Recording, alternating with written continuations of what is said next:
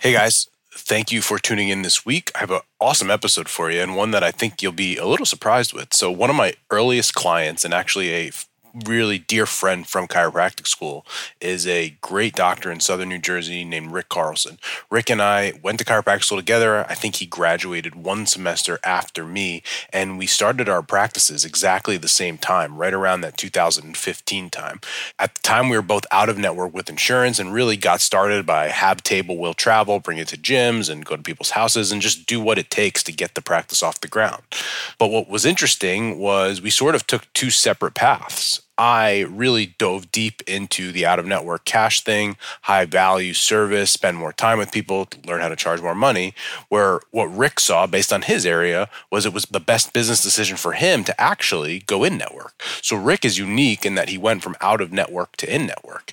And what most people don't know about me specifically is I, I don't care if you're in network, out of network. What I care about is that you run a business that has a chance to be successful. Let me say it again that you run a business that has a chance to be successful. So, Rick very clearly understood the game he was playing. He runs an amazing practice in South Jersey. It's a really fine, great practice. He knew that he had to do certain things, build more volume, have a bigger office, build a bigger staff in order to make that model work. And so Rick was also one of our first clients that I ever worked with in our coaching business. He took ChiroBiz 101 early, early on. And he's also one of our agency, our Google Ads clients, and we run ads for him as well. So he's been someone who I've known for a while and, and really honestly was one of the first people to give me a chance to help. So I'm so grateful for him and his friendship, but his trust to help his business. We can go back and look at the numbers, I think when his business started in our world, it was doing in the 700,000s. And this year, they're projected to do 1.2, 1.3 million. So here's a guy who is under 40 years old, graduated chiropractic school in about 2012, opened his own practice in 2014 15 timeframe, and in under 10 years has a seven figure practice, which is in network. And so if I can help any of you do anything is listening to this and listening to my guest show you what is possible. Rick is a amazing guy. Like I said, he sometimes downplays it a little bit, but he is in the best kind of way. He is a killer businessman. I mean, this guy gets it. He understands it. So you're really going to enjoy this episode. I always enjoy talking to Rick and, uh, you know, gleaming some of the insights and the high level thought processes that he has. Also, I mentioned in the beginning of the episode, but let me mention it again now. Usually you need to hear it a few times.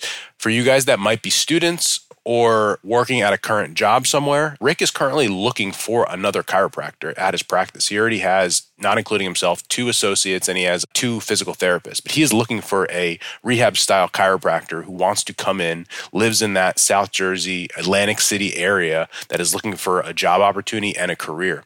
And just to kind of give that a little bit of a plug, if I'm someone who wants to eventually own a practice or learn how to do it, Rick is a guy to learn from. Not only that, but I'll tell you an insight into some of the coaching that Rick and I do. He's kind of cracked the code at his main location, and now he's looking at expansion.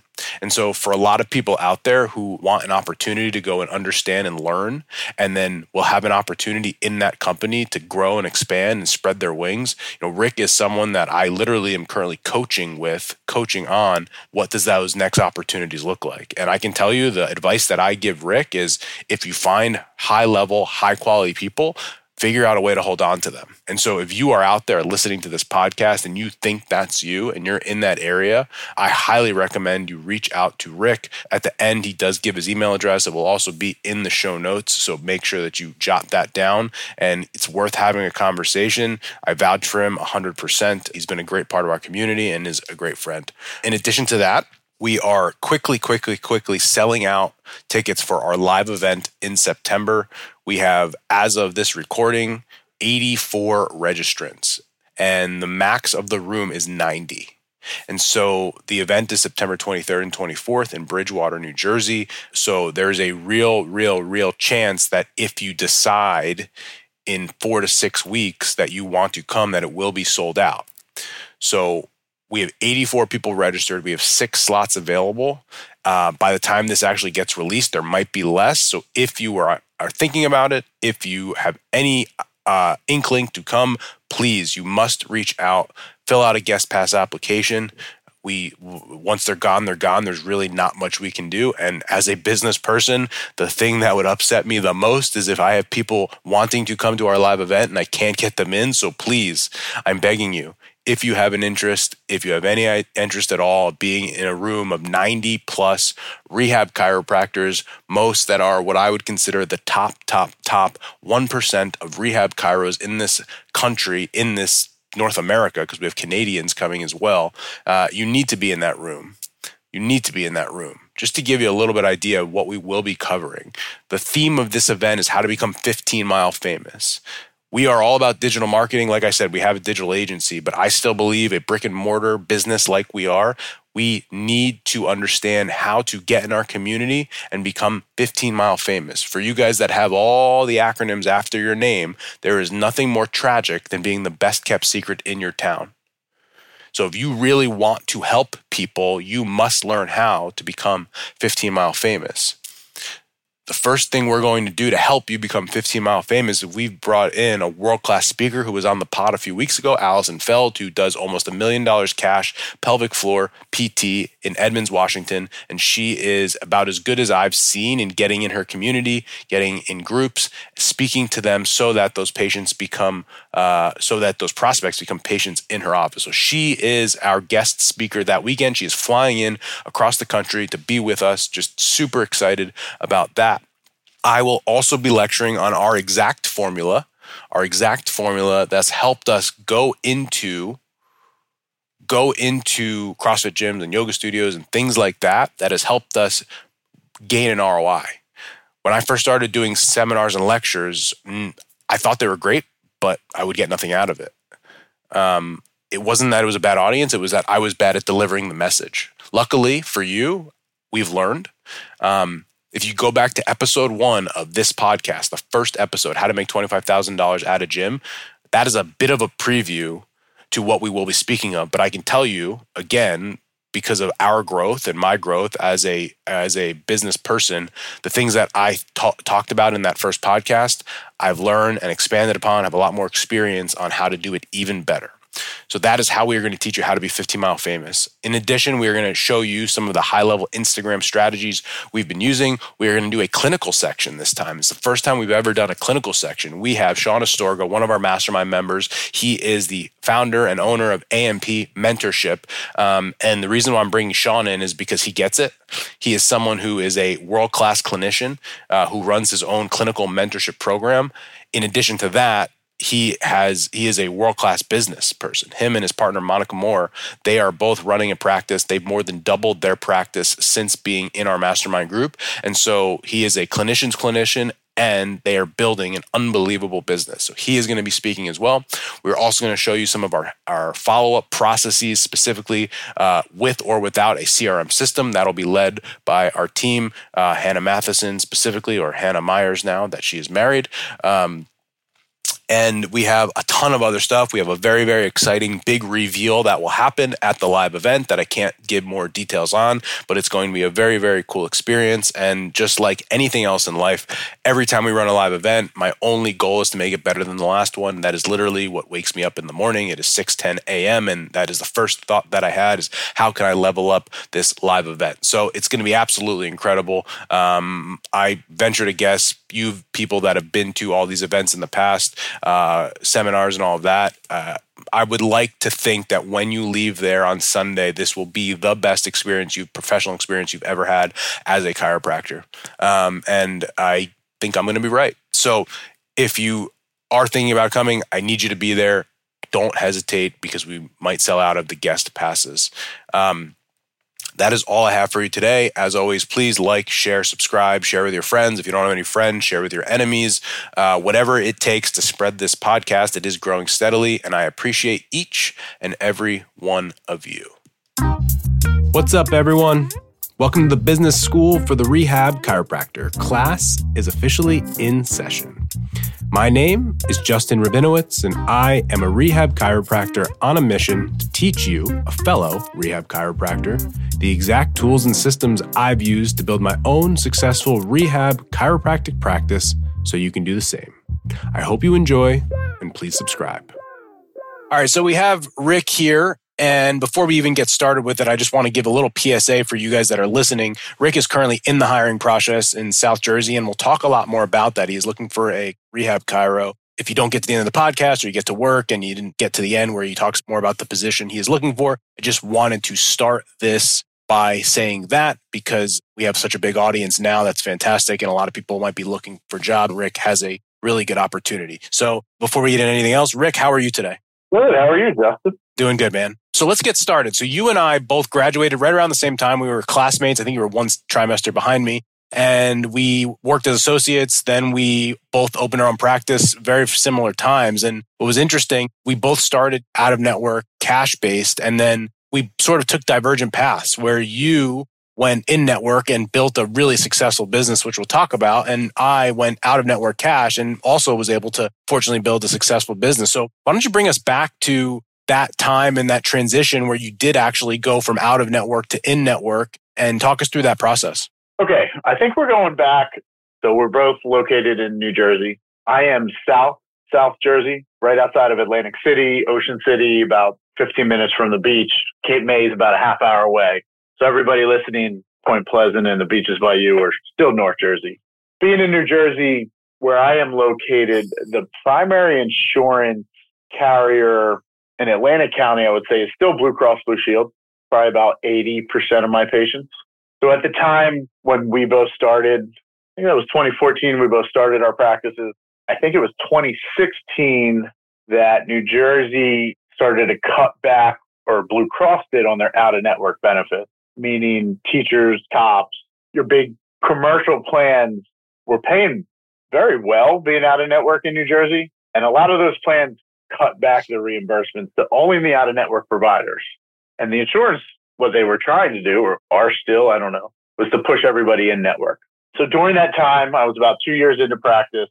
You know, in the beginning, there's a lot of ups and downs. I'm sure a lot of your audience knows you're busy one week and half your patients get better and are discharged. As I was networking and growing and really talking to anybody I could, I started running into problem. I was losing patients because I didn't have out of network benefits. And it always leads to the awkward conversations that they want to use their insurance or I don't understand out of network. What do you mean I can still see you? So located around me, one, there's AtlantiCare. That's the big hospital system. They have Blue Cross, but they don't have any out of network benefits. And especially nurses, other doctors, they feel like they have to use their insurance. The other big employer around here the Atlantic City Airport is also the FAA Tech Center. A lot of those employees also had Blue Cross, Blue Shield, Federal. Again, they had zero out of network benefits. So I kept getting calls. And at the time, I did have one secretary, front desk girl, but I was closer related to the phones. Things were still getting directly back to me, phone calls, and my desk was right next to her, so I could hear the conversations. So I realized we were getting a lot of referrals, but losing them. Oh, you don't have out of network benefits all right, maybe I'll call back if I need you. So at the time, I was doing well, breaking even, but also making money. When the insurance cutbacks came, I kind of sat down and what decision am I going to make? Stay out and then go towards this cash model or go in?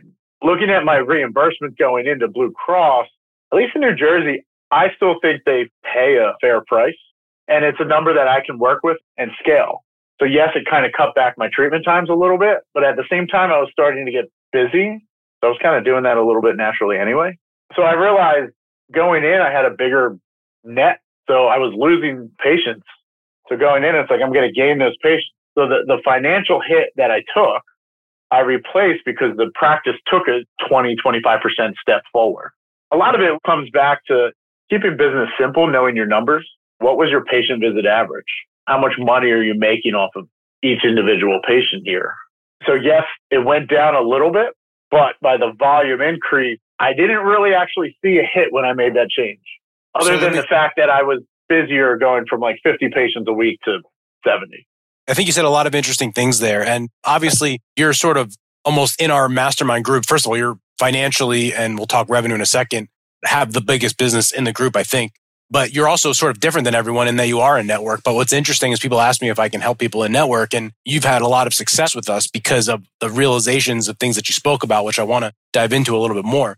for me, it's like, I don't really care if you're in network, out of network, but where you see people struggle and where I certainly see it in this business is that people don't think about it like you did, meaning that you understood intimately, okay, if I do go in network, my reimbursement per session will go down, which means I need to increase my volume, maybe see more per hour. I'm still going to deliver high level care, but it can't look like my practice, one hour or a 30 minute visit. And so where I think a lot of new grads or established practices get stuck is they try to do both. Your practice, they're not seeing four or five patients an hour with decent reimbursement, and they're not me, really high priced for one hour. They're sort of 30 minutes with okay reimbursement. And that's where we see people get stuck. Talk me through and maybe talk the audience, someone that is like, I live in an area, whatever, I do want to take insurance. How did you sort of look at the numbers to decide I do want to take insurance and here's what this business actually needs to look like so that we can have a business that can actually scale? Honestly, pen and paper, nothing fancy here. You got to keep it simple. What was my average reimbursement? And just kind of doing simple math. It's like, bringing it back to your per hour rate. So how many patients do I need to see per hour?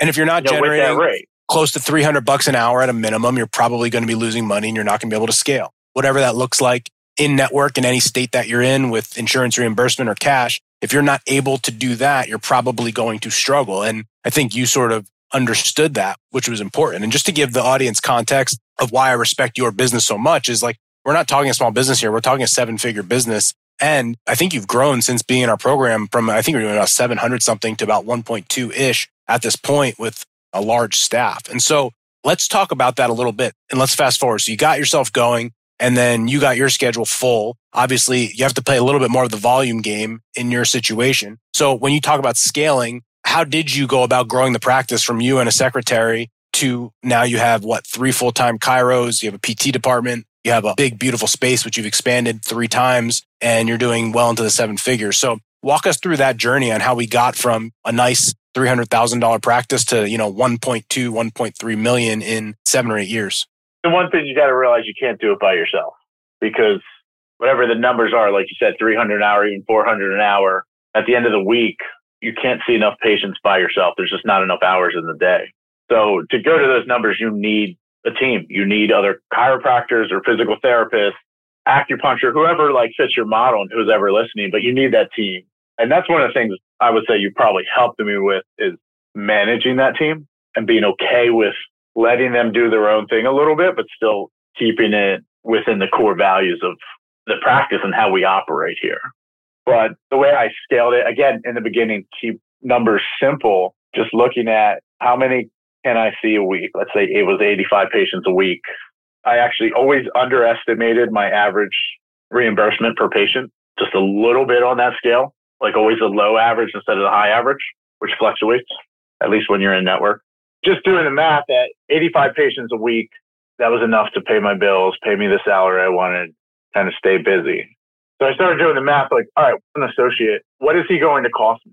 What is his salary? What does he want to make?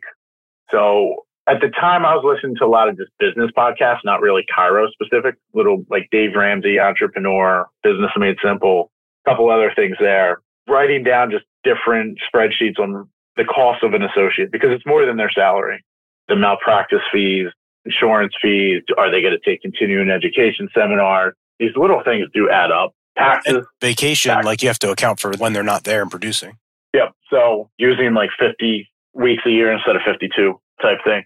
So simple math. It's like, well, how many patients do I have to see to at least break even on that associate? Where if he comes in, I'm not losing money. I'm not making money, but I'm not losing money. And it wasn't that much. It's only 30 a week. So it's like, all right, what's 85 plus 30?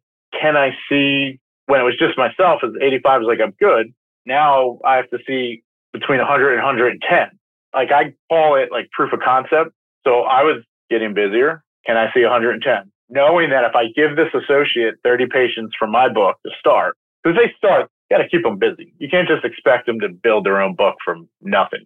Let me pause you there. This is something I see a ton. And the more I get into it, the more that I see it is what you just said is a realization that a lot of business owners, chiros that own never understand and where they get stuck is that they build their own schedule And then they try to scale by bringing other people and expect them to build their own schedule too, because they're in the treatment room 40 hours a week. And inevitably they end up frustrated and tired because that never really happened. That's just not in network. That's in network. That's out of network. That's any business. I see it all the time. And that's how people never get out of the rat race of just patient care because they can never sort of get beyond that hump. Go into that a little bit more. You sort of said it as a throwaway comment, like obviously everyone would understand, but they don't. And so speak about that a little as you grew. It was like the expectation that if this was going to grow, even if I have a really good associate, it's still sort of on me as the business owner to make sure that I'm the one spearheading the growth of the business. Yes, bringing that on to me, I guess one of the core values I have is team concepts. So it's like I'm bringing on a teammate and we're working as a team. So even when I started, it was just me answering phones. Optimal Health, how can we help you? Who was we? It was only me. But I always had that team mindset that like, I guess knowing just a little bit of business, like eventually the secretary, she has a job or the office manager, whatever you want to call. she has a role. So even bringing in that associate, that's why you have to find somebody that fits your model and fits the operation. I want to say it's like maybe put your ego aside a little bit and let them do their thing.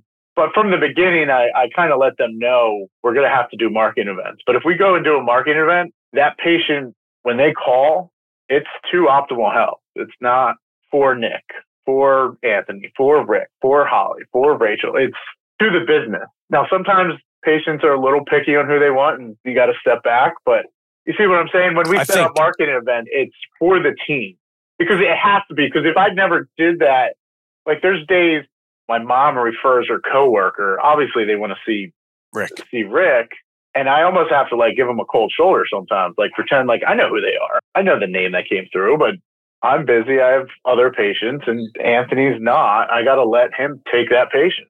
Yeah, and guess what? Then that lady referred someone else, and then a whole network, a tree grew off of that.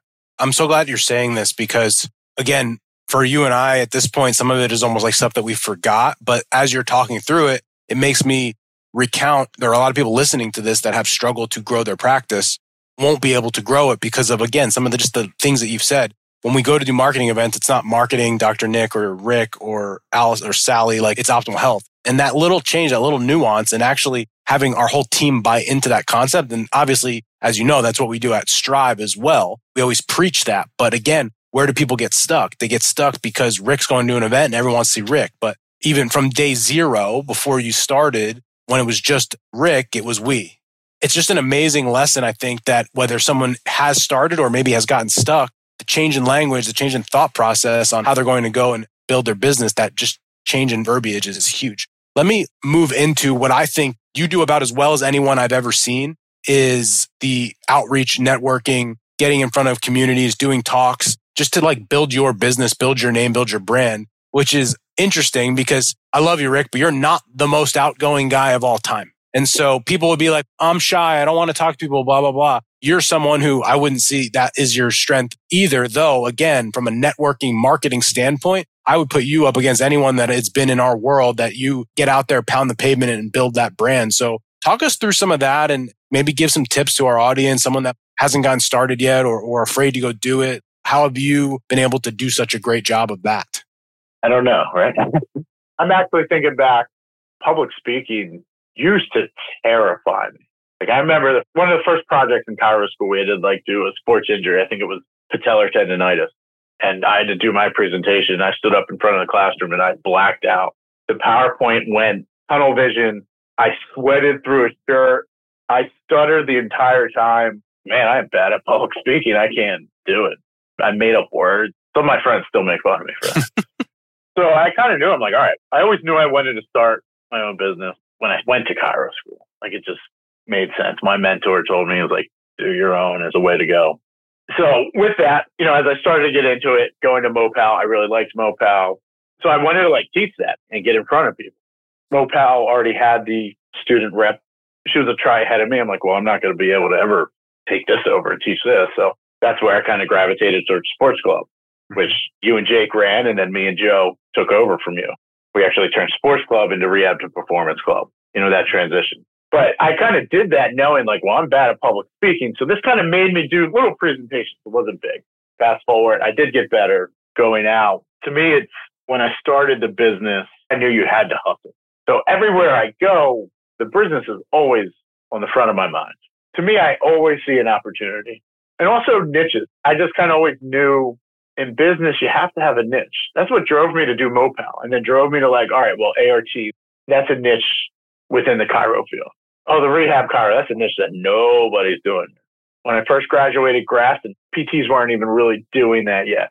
I got a couple niches. I got different things I can sell patients. So wherever I went, whether it was dinner or there, you go to chiro school, you disappear for three years. And when you come back, you're a different person. You have a doctorate.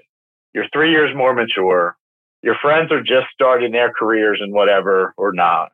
So it just kind of connecting back with the community everywhere I went. Oh, what are you doing now? Oh, that's awesome. I do this. And then explaining what you do, explaining the Graston, explaining the ART, explaining the rehab. And what I noticed that everyone would be interested. And oh, I thought chiros just crack backs or necks. Yeah, we can do that too. It's a tool. It's a very good tool. But so is the ART, so is the stretching, so is the rehab, so is the package I have here. And people would just be interested.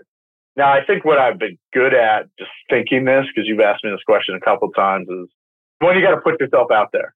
You got to say no and realize things that you think are home runs are going to be duds. Sometimes you're going to do certain things that, like, oh, that was kind of a waste of time. But when you actually step back and look six months later, it's like, no, it wasn't. I guess when I first started, right? You have so much free time. So when I built that into my schedule, I would treat patients nine to 12 and then three to six. I would treat them to one, but I wouldn't fill that last hour until I had to. But that gave me three hours every day to just go talk to people. Early on, I joined a BNI group. Again, public speaking, that's part of it. You have to present every so many weeks. You give a one minute elevator speech. That helped me kind of hone different topics, different little lectures. And what I realized is like, okay, what can I offer to the community? If I'm out here and somebody's interested in what I do, I can offer them a presentation, a lecture on muscle imbalances. Now, at the end of the day, I have narrowed down one lecture that I've given to teachers, air marshals, CrossFit gyms, muscle imbalances. Now, that muscle imbalance, obviously, I'm tweaking it to who I'm talking to. If I'm talking to athletes, I'm explaining how, you know, tight hip flexors, keep it simple, can affect your performance in a snatch or squat or something you know, if I'm talking to teachers, all right, I'm going to talk more about neck and headache and how tight traps and levator scap can lead to that. The air marshals, all right, they're sitting all day on plane. I'm going to talk about tight hip flexors and how that's going to cause chronic back pain or maybe a hip replacement when you're 50 and time to retire. Same lecture. Emphasis is in different parts of it. Or I can do demos. Also, early on, I reached out. I mean, your audience, we all know the CrossFit community needs what we do. I reached out to every CrossFit gym. Hey guys, I wanted to take a quick break to tell you about my friend Kevin Vandi and his podcast, The Business of Biomechanics. To give you a quick background, Kevin is a dear friend of mine who I've met through my business journey. Even more importantly for you, he's a world class healthcare entrepreneur and physical therapist. To give you some quick stats, Kevin is the CEO of Competitive Edge Physical Therapy, which is based in the Bay Area of California. His practice generates seven figures in revenue while being 100% cash pay. Even more important, Kevin's practice is truly unique in that it is truly a biomechanics laboratory with force plate sensors and honestly a whole lot of other stuff that I don't even understand. So here's what I'm going to do. In the show notes, I'm going to put a link to an episode I want you to check out from back in December of 2022. This episode is with Dr. Nick Studholm. I am linking this episode specifically because Nick is a rehab chiropractor who practices in Colorado and also runs a biomechanics lab. Even cooler than that, Nick is a member of a rehab chiro mastermind, and his business has really taken off since joining our program. It's a fantastic conversation and one I know you'll get a ton of value from. So, after this episode is over, of course, I want you to go and check out The Business of Biomechanics with Kevin Vandi, and don't forget to smash that subscribe button. Now, back to the show. When you say every CrossFit gym, you actually mean every CrossFit gym, where other people say I reached out to every CrossFit gym and they mean like two? Roughly, how many, like when you say every, how many was it? I guess at the time, CrossFit was still, I think, growing. I guess it was only three. And then what did That's you do really with those in Atlantic three? County. Well, they all told me no. But this is where it gets good, right? Because again, most people, they reach out to three, told no, and then they say CrossFit sucks. And then they'd go about their way and say that nothing works and they can't market and all that. So what happened next? One I just emailed and they're like, I'm sorry, we have a chiropractor in our facility. I'm like, Beautiful. I love this. This is fantastic. Keep going because this is a, such a good lesson. that was a couple towns away. I'm like, okay, the closer one, slightly bigger, just doing some research. They're a bigger gym. I've reached out and they kind of were like, Oh, that's interesting what you do. I'd love to hear more, but like blew me off.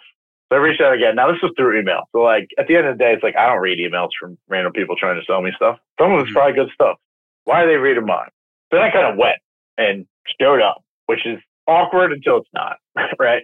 Just kind of said hi. Hey, Nick was one of the gym owners. Hey, how's it going? I'm Rick. I emailed you a couple. Oh, I remember you. Reached out. The one of the trainers was RKC kettlebell certified. I was like, oh, it's awesome. I'd love to like see that rehab more with my patients she was related to a PT and like blew me off. I'm like, that doesn't even make sense. like, sometimes trainers are full of themselves. I think they're not full of themselves. They're insecure. Yeah, that's a psychology lesson. Comes off as full of themselves. Yeah. Yes. Either way, kind of got blown off from that gym. I did actually volunteer. They had like a CrossFit competition and they needed volunteers. Mm-hmm. And I was just part of their email chain. I was like, I'll volunteer. I'm sitting there changing weights, which really got me to see like, cause I haven't even done CrossFit at this point see how it really operates. All right, this is what's going on at the WODs and the competition. And through that, met a lot of people. Hey, still nothing came from it. I'm like, okay. So at the time, though, one of my buddies I grew up with, he was teaching, let's just say, CrossFit classes out of a big box gym. It didn't have the CrossFit Surf and whatever it was, a lot. So I was like, you know what? I'm just going to join. I need to work out anyway. Let me just mm-hmm. join CrossFit. And I started doing it with him. Now, he was the best CrossFitter around. I kind of joined working out with him. It's funny as I thought he'd refer me a lot of clients. I don't think he necessarily did, but working out with him, I got to meet all the other trainers at that gym. And some of those trainers became my best referral sources at the time. A lot of them have moved on to other jobs or careers. So again, just showing up and kind of showing your face, but always being ready to just give like a little, I'm not even say a sales pitch, but just talk about what you do. Show the passion in what you do. I wrote down three things in what you just talked about that I think are super important. Actually, four things. The first thing that you said, which it reminded me of actually a story that someone told me about Greg Rose, was that you said you basically give the same speech every single time with very small tweaks. And actually, Josh Satterley, who's been on our podcast before and I've been on his, he told me that same story that Greg Rose told him that exactly. So before Greg Rose had TPI as it is today, him and Phillips would fly anywhere in the country that would have them and give the body swing connection. It could be the Golf Association of Louisiana or everywhere. It was body swing connection. And it was the same talk every single place because when they did the same talk over and over, they knew where people's eyes would light up. They knew where the pauses were. They knew where they might get a laugh and they just got really good at that. And I think one of the things that I see is that what a lot of our clients, a lot of the rehab chiros, every time they go to a gym, they want to come up with this brand new thing every single time and they never get good at the one thing. Rather, you have the same sort of theme over and over and over again with minor tweaks to fit the audience than completely have to restart and come up with a new thing because the first time you do anything isn't going to be good. So that was the first thing that you said that I think is really, really valuable. The second thing that I wrote down was the job starts at no. So most people would send an email and they wouldn't get an email back. That would be it. You was like, all right, I sent an email. I don't even read emails. That was just step one. Now I've got to actually show up at the place. And is it awkward the first time? Yes, but that's what the job requires. That's what I did. So number two, the job starts at no. Number three, you said I saw some of the trainers. One of them had an RKC certification, a kettlebell certification. And the thing I wrote down there was finding a connection point, finding a familiarity, whether that's a friend that you know or whether that's a certification that you have familiar. You can have a conversation and start a relationship based on that connection point. And then the fourth thing that you said was that I started working out with a friend of mine who was a really good CrossFitter. And actually, he didn't refer me anyone, but the other trainers became some of my best referral sources. What we would call that in our mastermind group is second order consequence. So the first order consequence is that you show up at the gym and you hope that you get referrals from this trainer that you're friends with, and none of that happened. But second order consequence is you met the other trainers at the gym who actually they're the ones that became the best ones you've got. Where if we just stopped that hoping the trainer number one referred us, we would have gotten stuck because we didn't think about what could happen second, third, fourth in this relationship. So to me, those are four things that you talked about in your journey, which people that are listening that potentially are struggling or want to know how you've done it. I think as you tell your story, that to me, a lot of really, really salient good points in that. The second order consequences is that's how I built this because it was constantly getting out there and meeting people through people. I wrote down a couple notes, like three different things early on. I remember reaching out to my old soccer coach, wrestling coach, baseball coach, The girls soccer coach who was my wrestling coach, all my old coaches, I thought they'd all be patients, right? None of them. None of them came. One eventually years later. Well, one of the coaches, when I was there, was like, oh, let me introduce you to the field hockey coach. Okay. Right. You got to give that lecture. All right. Let's talk about field hockey. You've been over, right? We know mechanics better than anybody out there. So just because you don't know it perfectly, you still know it better than the average person. Talking to that field hockey coach, quiet lady too, she's referred me, probably my biggest referral tree to date. And she's referred me some of her friends who were huge referral trees. And then she referred me to a powder puff football league at the time where I set up a booth there on a couple Saturdays and brought in handfuls of patients. It was again that second order consequence. That was one where kind of being out there. The other, I say this all the time to my staff because we'll talk about marketing. What events are we going to do? Let's just say a local 5K race or triathlon. We'll go set up an event. And there's times we do an event, like I'm not getting anyone from this. We'll treat 20 patients and like not many people live around here. People will travel to Atlantic City or Ocean City to run this race or just people aren't interested. And at the end of the day, what am I going to get one patient work a whole Saturday and get one? Maybe when you start off, yes, get that one. But what I have noticed with working those a lot of events, it's not about getting that one patient that I happen to treat that pulled their calf when they were running. It's are there other vendors there? Who set up that race? Was there an EMS squad there? Who else is associated with that race or that community event? Because the people that set up those community events, the people that set up those races, or the people that even have a booth next to you, they're the people that you want to know. That's the patient you want to get. So sometimes I'll do the race, but it's like, hey, my best patient was the booth next to me mm, yeah, selling a similar product. And guess what? Those people, I don't want to say have big mouths, but usually are very good referral sources as well. So again, just being out there, giving one thing, but collecting something else. It's fantastic. I think it's awesome. And the recognition and the level of clarity that you now see it looking back is profound. And I think people should benefit a lot from it. One more major question for you. You sort of mentioned the thing I've helped with most is the managing the team and growing the team. Where I think I've seen you grow the most. If we go back a year or two, you had a business that was probably doing seven, eight, 850, 900,000. And when we started, if I would tell you that your business gets to that point, you'd be like, oh, I've made it. Wow, I got life and manage it. I get family house, money, all this type of stuff. But I remember it was probably about a year and a half, two years ago, you were like miserable. And now the business has grown. It isn't perfect now, but like your affect now and your ability to see through things just seems your overall level of happiness, satisfaction, and just sort of not fighting with yourself as much as potentially you used to. We've never even talked about this, just an observation that I've seen. What has changed for you over the last few years obviously the money is a little bit better, but you know, the money was fine back then. So everyone thinks I make money, I'm going to be happy, but you weren't. And now it seems like you've moved along almost. And I know you probably still feel this way, but you know, you said happiest I was was like the first couple years when I was getting going. That was the most fun I had, but seems like the last year or so, you've almost been re-energized. And is that true? Or is that just my observation that might not be true? Yes and no. You might have to ask my wife for this. couple things there. One, when I first started, my approach was I'm going to work harder than everybody. One of my competitors, but even in the office, they're going to see Rick working hard and kind of hop on my back, and I'm going to drag this train forward. You know what I mean? It was I need to see more. I need to see more. I need to see more. Oh, and you're kind of following with me. And one of the things when we sat down was you told me, listen, Rick, two people working at 60% of your capacity or ability, let's say, is 120%. Well, that's still 20% more. Yeah, yeah, yeah.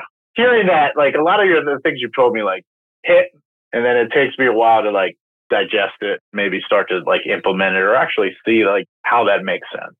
So again, that's 20% more. I think early on it became exhausting knowing like, well, I need to see more than my associates. They need to know I'm working harder than them. Know I'm doing this. Know I'm setting up. I'm doing every three events for one event, that marketing event that they were. So being okay with realizing like, wait a second, if I take a step back and again, that's only 60%. That's not very good. So it's like, well, now what if I can get 80% out of the two people under me? Now I'm getting even more. So it's like having a team behind you, you can get more and optimize more not having to do it all. So that transition of needing to treat one more patient, needing to build my book and like, why do I have this 15 minute gap here? Like make 10 phone calls and fill it, being okay with like, hey, let's take a step back how do I push everybody from being 60% to 80? The other thing working with you, he told me is like, Rick, you know, an associate, an employee, they're never going to be 100% of you in the way you want them. If you can get, I believe the number was 85%. If you can get them to be 85% of you, that's good. So I think some of that allowed me to stop micromanaging our associate chiropractor, our physical therapist, our front desk to be 100% and realizing like, wait, 85% is good. Nobody's batting 100% here. And being able to take, as you kind of say, get your head out of someone's hamstring and pull back and like, hey, can I push everybody and kind of keep them at 80% of what I want them doing? And not what I want them doing, but like what the optimal health vision or core values are doing or where to optimize them at 85%. So taking that step back from, again, throwing everybody on my back and taking this train forward to let me kind of help push everybody and make sure that they're optimizing instead of 50, 60%. Can I get them performing at 75, 85%? And being okay with 85 down to 100. Uh, that transition, and I am still in it. it's not easy. It doesn't happen overnight. It was little steps working there.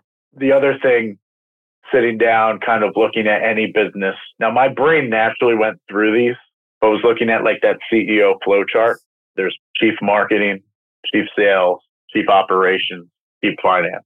When it's just you, you're doing all those. Those terms make zero sense. But my brain always naturally went through each one of those categories. Did we do enough marketing events to make sure next month is busy? Which to me, those were always more important than treating patients. I mean, juggling the patient schedule. Sales. Am I hitting enough patients? Because in network, at least the sales number is fairly easy. There's not as much tweaking. I'm hitting enough patients to pay the bills. Operations, the way we treat, it works. Finances, does it make sense what we're doing, different things? Some of the financial decisions I made around me, there's big casino industry, Atlantic City. They all have health insurance. It pays chiropractors garbage being in network, 25 bucks a visit. I could go to casinos and set up lectures and workshops and dealers, and I know I could work through there. Financially, it doesn't make sense. I'm not going to, I don't want to say waste my time, but spend so much time and effort reaching out to casinos when financially it's going to drag the practice down. When I could take some of that time and reach out to teachers and cops and groups of people with better nurses, with better insurance.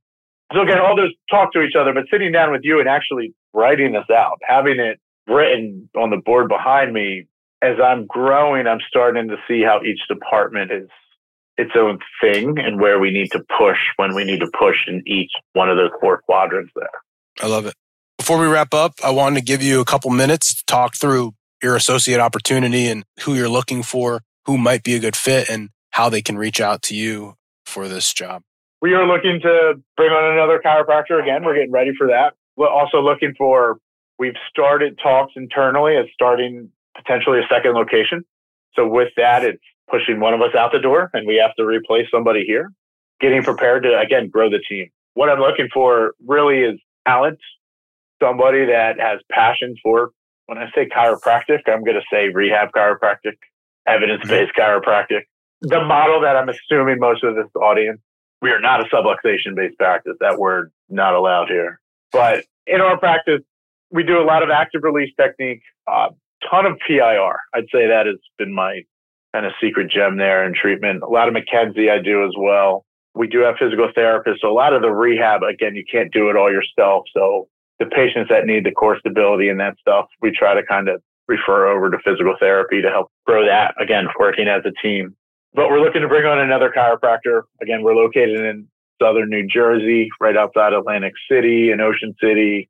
Our email is info at chiropractic.fit. I do believe we have a job resume out on most of the colleges. We put one out on Jazz HR, which I believe posted to like Indeed and those websites as well. But I'm looking for somebody that wants to grow. I do believe I give my associates the freedom to practice within some of those techniques that I talked about. Everybody on our team has a similar mindset, but we all have our own touch. So somebody that wants to grow within the team atmosphere here and help us expand. We've had Nick for years. He hits his numbers consistently. We brought on Anthony about a year and a half ago. He's hitting his numbers now. I'm consistent where I'm at. So we're looking to bring somebody on to help us move forward and make that next decision, whether it's a second location or expand what we have here. I love it. And just give us where they should find you again. Give us the email again. The email is info at optimalhealth.fit. That'll go to our front desk. We did just post that ad on all the major ad boards for job postings. Got it. Just for the audience, if you do want to get in touch with Rick and can't figure it out, just send me a DM on Instagram or email or get in touch. We'll get you in touch with Rick. Rick, I really appreciate this. You've done amazing work. I know you know that, but I want to say it out loud for everyone here.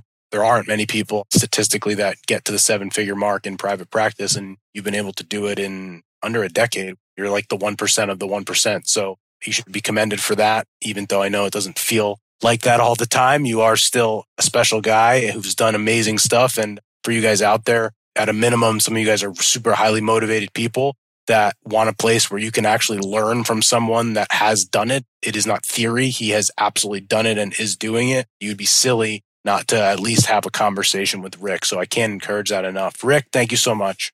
Anytime. I enjoyed doing this. I was excited to be on. Anybody in the mastermind group, if they want to reach out to me, feel free to talk. I love talking to them. I've talked to a few guys early on. I don't know if they're even in the group anymore, but they've reached out to me with different conversations, kind of where to go. I'll give you my opinion. It is what it is, but you know, I'd love helping. Thanks, Rick. Thank you so much for listening to this episode. And if you found this content valuable, here are four ways I can help you for free. One, grab a copy of my free guide, the Rehab Chiropractor's Checklist. You can get that at go.drjustinrabinowitz.com slash guide. That's go.drjustinrabinowitz.com slash guide. Two, go ahead and give me a follow on Instagram at Justin Rabinowitz, where I post business content. Three, subscribe to my weekly newsletter by sending me an email at coaching at strivetomove.com. And four, leave us a five star review so we can gain access to more influential people and bring those lessons back to you.